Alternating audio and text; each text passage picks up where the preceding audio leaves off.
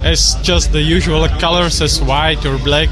So this pink bike I really enjoyed. Hey podcast listener, you're listening to the Semi Pro Cycling Podcast, the weekly podcast where we discuss all the issues that cyclists talk about.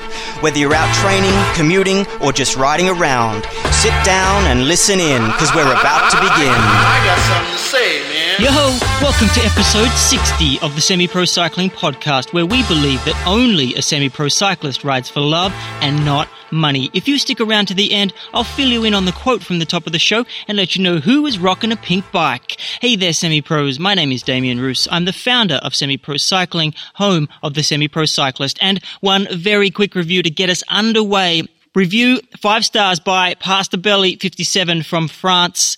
Great podcast. Keep them coming along. They really help pass the hours when I'm in the truck. Thank you, Pastor Belly. Great username, by the way.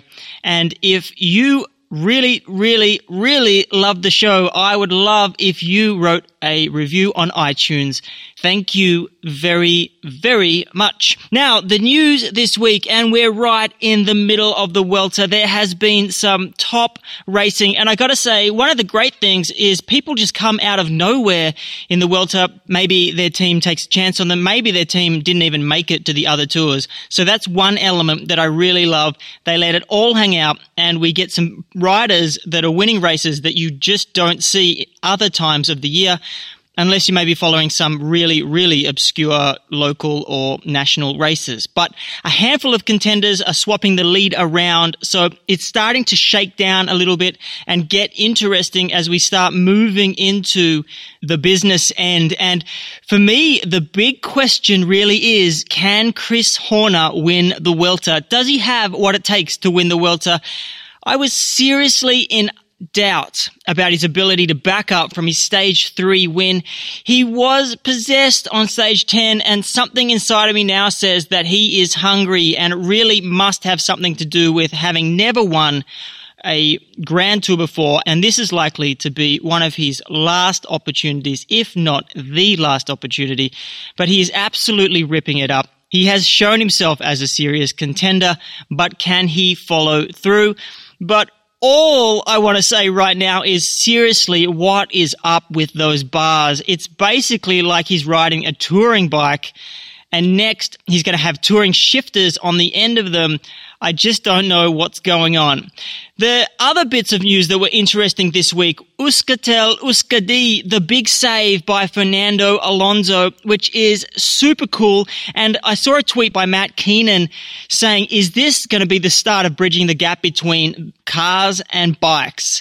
I think that's a huge call to make. It certainly is a step in the right direction. I know Mark Webber from my hometown is a big fan of cycling. So that's been around for a long time, but this could be the next step and we could see some interesting stuff coming out of this. I am fascinated by this move because not only is it a super cool move from someone stepping up, a local sporting hero stepping up and saving a countrywide sporting team from its demise, but maybe he's going to bring some Formula One mentality into their operation. I don't know how they run currently, but but actually having someone with hands-on experience that's gone through the F1 system may be a really good spot if he does take on a management role rather than just an owner. But either way, I think he will have a very positive influence on this and we'll see how it shakes out in the next few months as they start to really finalize their roster for next year.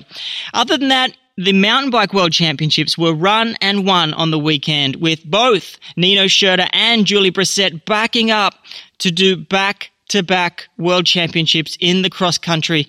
Pretty amazing stuff. They really have it locked down, so you can't mess with this. But the most exciting news, if you are an Australian, is Paul van der Ploeg rocking the Eliminator and winning the world championship. You may think the Eliminator is a throwaway event, but this guy has super duper amount of power and he has been a contender in Australia for a long, long time. Only this year not getting a ride because his felt team folded for the World Cup series. But I gotta say, this guy is suited to more than just cycling. So we're really lucky that he chose cycling and Australia is really lucky to have him. So well done, Paul, and wear those colors with pride. Hopefully you get a ride next year so you can rock them even harder because we all know you have rad styley. Okay, the nuts and bolts this week. Aerodynamic fit testing. Is it a real option? The question I'm trying to solve today is, is it worth it? It seems like it's a new value add for bike fit, but does it really give you any advantage? Overall, aero really is the latest and greatest buzzword that is rocking the road peloton and the road cycling market. It seems everything is starting to get the aero treatment these days, and I'm not sure exactly what the roots of this push is. There's been a steady progression ever since I'd say Greg LeMond, probably earlier, but Greg LeMond stands out in his fluoro. One thing we definitely know is the aero market is exploding wheels, frames, tires, handlebars, helmets, seat posts, clothing, brakes, cranks, even pedals are getting the aero treatment. Seems a little crazy, but even pedals are. Manufacturers are continually developing products that allow cyclists to be more efficient on the bike. So this is the big claim. However, some of these products work great for some people and not so well for others. So this is going to be trying to figure out what works for you. So why have aerodynamics become a major priority for so many companies? Is there some validity behind the growing movement to get as aero as possible? I would say absolutely yes. You talk about how important aerodynamics are in cycling, and it's anywhere between 70 to 90% of a cyclist's effort when you're not climbing on a steep grade is dedicated to plowing through the air. So anything that can reduce that is going to be cash well spent. Well, it's a lot of cash, so it's money well spent if you've maximized your training. I'll always stand by that. But what about the claims made by companies making the products? The claims made by each company really don't mean anything on an individual level. Every situation is different. Every test that a company would be doing is different and it may be the scenario and the way that things work in together. Everything is going to be different and you really don't know unless you test your own personal setup. So there's no guarantee that you'll get advantages just from some manufacturer's claim. There are also other factors in your personal setup that may change the outcome. It could mean making simple changes like cleaning up your front end cabling, flattening your back, or even widening your handlebars. I'm not going there. But regardless of any exotic gear, your body represents the vast majority of total drag up to 80%. If you can't adopt a fast position on a fast bike or with any aero equipment, then you're probably just wasting the whole thing. So the gear will count for nothing at that point. What's crazy to me is that even as little as two years ago, I never would have even considered testing for aerodynamics. But now that consumer facing options are popping up, which are comparable to a good bike fit in price, and they do generally include a bike fit, it's something to definitely throw into the mix. But other than marketing hype just for these services alone, let's take a look at the options out there and see how you can also run tests for yourself. So I've got three options for testing your Aero editions here and twerking. Sorry, I mean tweaking your setup. Yes, that was a cheap, cheap joke. Starting with the wind tunnel. So the wind tunnel measurement is currently considered the gold standard of bicycle aerodynamic testing. Of course it is. It's also the most expensive, which it can run you up to $800 an hour in a full pro wind tunnel. So when it comes down to the wind tunnel, there are now two consumer facing designed for bike tests in the USA, and these actually run at slightly cheaper at around $750 for a bike fit and a wind tunnel test. And the idea is you get your baseline in the wind tunnel, you go and get your bike fit done, and then you go back to the wind tunnel and test that out first, and then you make adjustments with any equipment from the original baseline of both. The strengths of a wind tunnel are that you can actually adjust the direction and flow of the air. So you can move the yaw of the air is that the technical term? The yaw? You can move the yaw of the air 10, 20, 30 degrees so you can actually figure out what it's like in certain crosswinds. One of the tricky parts, it doesn't actually tell you how it feels to ride on that equipment in a crosswind. So that can be tricky if you have a very heavily uh, aerodynamic frame and a disc rear wheel. It may be impossible to ride a solid crosswind with that, but Either way, you're still going to get the results of what makes the biggest difference in your position and then how you wear a helmet or clothing or where your actual arms are seated on the handlebars. One of the things with wind tunnel testing, it is traditionally just for components only. They do throw a rider in there, but really when a manufacturer is testing things, they may just be testing it with the component on its own. So having the ability to throw a rider on there definitely means that it is personalized towards you and you can make adjustments and see what improvements you can make. The cost is coming down. So with the Faster, which is the name of the company that runs a wind tunnel in North Carolina, with that company, it's around $750 for a fit and aerodynamic assessment. That is basically comparable to a high quality bike fit. And I would say you would get a lot of value out of doing this because you would have pro engineers that are actually assessing all of the elements rather than just someone looking over you. So there is merit in this approach. The big drawback is you really have to be located near this wind tunnel. Otherwise, it's going to be even more expensive to get there.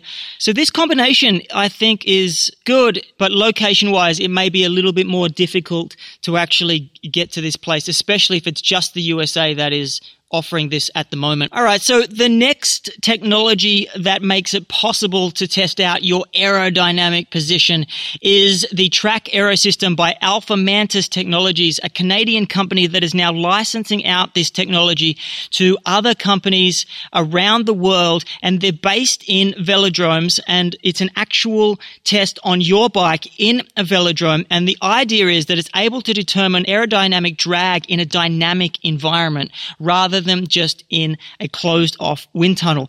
DC Rainmaker did a great review on this, and I'm going to bite a little bit of what he says because I don't have anything to add. He dove in and did an actual test himself, and he writes that at a high level, the system is designed to produce an aerodynamic drag value based on the known, very precise distance around the track in conjunction with your bike transmitting data from an ANT Plus speed sensor and ANT Plus power meter.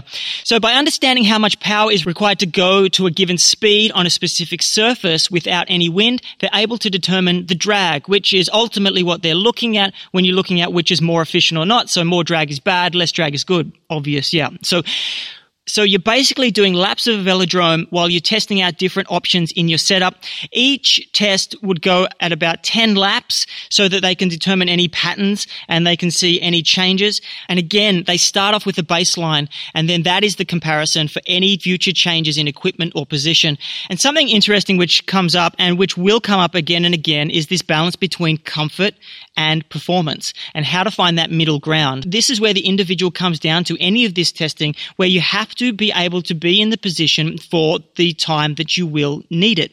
And if you're doing a super long race and your position is going to be a lot different to then if you're doing a 4K prologue, for example. It's all about the adaptation that you can make to the position. And that's where this testing comes in to tell you where you can fit that middle ground. But perhaps the most interesting revelation with this type of testing is that it's not going to be specific items of aerodynamic equipment that may make the difference. It's basically the item in your setup that may make the difference. So you could have two different types of helmets and depending on the rider, one is better for one rider while one is better for the other rather than just taking the aero helmet that has the claim of a 10% faster 40k time trial, for example. So it really does depend on the individual and it is the tiny details that make the difference in the end. So with this test, It is 800 bucks for a two hour session, including the fit. This one was done in LA at the velodrome there, and they were originally bike fitters, and now they've got this technology to add to their bike fit, and they're doing it 800 bucks for a two hour session.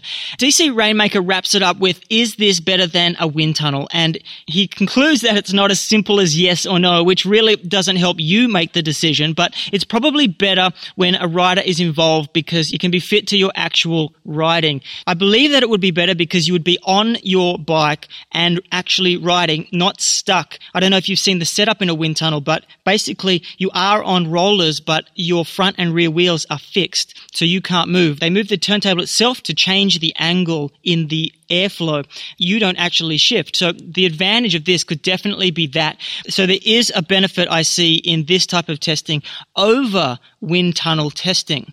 But now the final way to test, and it falls into a practical aero testing that you can do yourself, and you don't even need a power meter, but I think a power meter would be one of the better parameters to measure it by. But if we set out to do a test ourselves outside of any of these systems, it is possible and you can see the differences. When we are setting out to conduct the experiment of one, which I have mentioned a bunch of times, it is really important to define the goal of the test and what you have to work with so what components do you want to test? Is it the effect of a new position, a new set of wheels? Like I have said, I would already just start with your position. And once you have that nailed in, then I would start the add-ons. But what you want to look at is the relevant parameters for this test are. And really the things that you are having to look at because you're going to test outside and you're going to test with your own equipment is average power, average speed, wind speed, wind direction, course length, course profile, elapsed time, and your bike setup, including everything. So add tire pressure in there as well. But you want to have control parameters. You want to decide whether it's going to be average power or average speed. And then course length, course profile, and of course that bike setup there's a way to add some extra parameters that would actually really tell you a lot. And it's based on this new technology from Zephyr Technology and it's the bioharness. I think I have actually mentioned it before, but it really is just a fancy heart rate monitor that measures torso angle, heart rate, breathing, chest expansion, core temperature, and G forces. So as you go through the test, the Zephyr allows your biometric data to be constantly monitored, and you can download this after you've done the test to see whether the position that you're in is actually constricting your breathing and your posture. And I think this is a really, really solid way to see if you are compromising yourself in any way. And so in this test, the parameters that can vary here are firstly, bike position. So I would nail in bike position first. Then I would go to things like wheels, handlebars, helmet, and clothing. The variables that can't be controlled you can't control the weather, the wind speed, and the wind direction. They need to be monitored so that if you want to replay this test at a later date, you know what these small changes do and you can make the adjustments accordingly. We're going to try and offset that by averaging results over multiple tests though. So the course layout, you just want to identify a road that is long enough so you can have a steady effort, but not so long that at a constant speed cannot be maintained. To test aerodynamic performance, look for a flat course of about one kilometer without any obstacles, no traffic lights, nothing that's going to get in your way. Second, decide if you will ride for constant power or constant speed. I would choose power first if you do have a power meter. If you select a constant power, you'll be looking for the change in average speed. But you can choose average speed. But whatever you do, you are going to be looking at the opposite in changes. So I'll get to that in a second. But whichever you select, use the power level or speed you are targeting for your event. So next, you want to set that baseline. Every single option here sets a baseline. So you use your original position or original wheels or whatever you're doing, and then you perform the test five to 10 times. So you ride that one kilometer at the set pace that you have chosen five to ten times. Less if weather conditions are good and it's not so crazy, but if it's a little more unstable, then the more the better because we're going to average out the variations. And once this baseline test is completed, make your adjustments and repeat the test. It's as simple as that and you can do it over and over and over again. And as soon as you've completed all of those tests, now is the time to look at the data. So once the data has been collected, calculate the average values for the parameter you measured. For example, if the test was done at a constant speed, calculate the average power for the baseline tests and the average power for the modified setup. And to get the difference, just subtract the average of the baseline test from the average of the modified setup. In this case, a decrease in the average power, a negative number, indicates an improvement in aerodynamics wrapping this up here, surprisingly or not, bike fitting is the first step in getting your bike set up for better aerodynamics. This technology is more about quantifying the balance between comfort and performance. It's not as simple as purchasing a new aero bike, wheels, or helmet though. Just like bike fits are unique to each individual, aerodynamics are also unique to each person. And like Steve Hogg might say, it's about working within the limitations of each individual. So this newly accessible technology is simply reinforcing that, but it also gives peace of mind that you've done everything possible to optimize your performance within your limitations. As far as an order of things that I would do, I would really try to test yourself for free and then work on just changing your position as your meta baseline. If you are then going to move on to test any type of other aero kit, helmet, clothing, shoes, or whatever, I would recommend borrowing the aero kit before you buy it and testing because that will give you a better idea to see if it works for you. Okay, so moving on to the tech hacks and products section, I want to talk about the product, the Zephyr Bioharness, and it is a pretty exciting thing. And the application in this example is absolutely perfect. I think there would be other applications, but at the moment, just having the measurements of heart rate, breathing rate, posture, activity level, acceleration, speed, distance, GPS, I think they're totally valuable. Yes, this is a product that is used by football players during training and maybe matches. I'm not entirely sure, but it really does apply to this idea of being in a certain position. Does it compromise your performance and is that worth it? It would be really interesting for someone like Cadel Evans to run this bioharness because his time trial position is so gnarly. I'm sure he has been tested extensively, but still, it's hard for me to believe that there's no compromises in his setup at all. I put a link in so you can check out the bioharness and make any decisions whether it would be worth it in your cycling setup. Now to that quote from the top of the show. It's Zdenek Stybar, the cross rider that beat Philippe Gilbert in a photo finish to win last Friday's seventh stage of the Vuelta. The dude is an absolute gun. I'm so glad he's made the crossover to road riding to make it a little bit more exciting. You would have seen him in the Roubaix this year, crashing out by hitting a spectator when he was in the lead three. So that was an absolute bummer, but I'm sure it's not the last we see of him. He's a young guy. He's got a big future still ahead of him. So it will be super cool to see him rocking out in road races, especially if you've seen that gif of him rocking the gutter around that corner. Oh man, it is hot stuff and he has got skills up the yin yang. It's exciting. But anyway, that's it for this week. So till next week, get on your bike and enjoy the pain cave or the hurt box, whichever one you're into. After 17 years of burning my own engine, pushing the pedals, I've uh, afforded myself the luxury of a bit of a toy. 640 horsepower of Lamborghini Murcielago.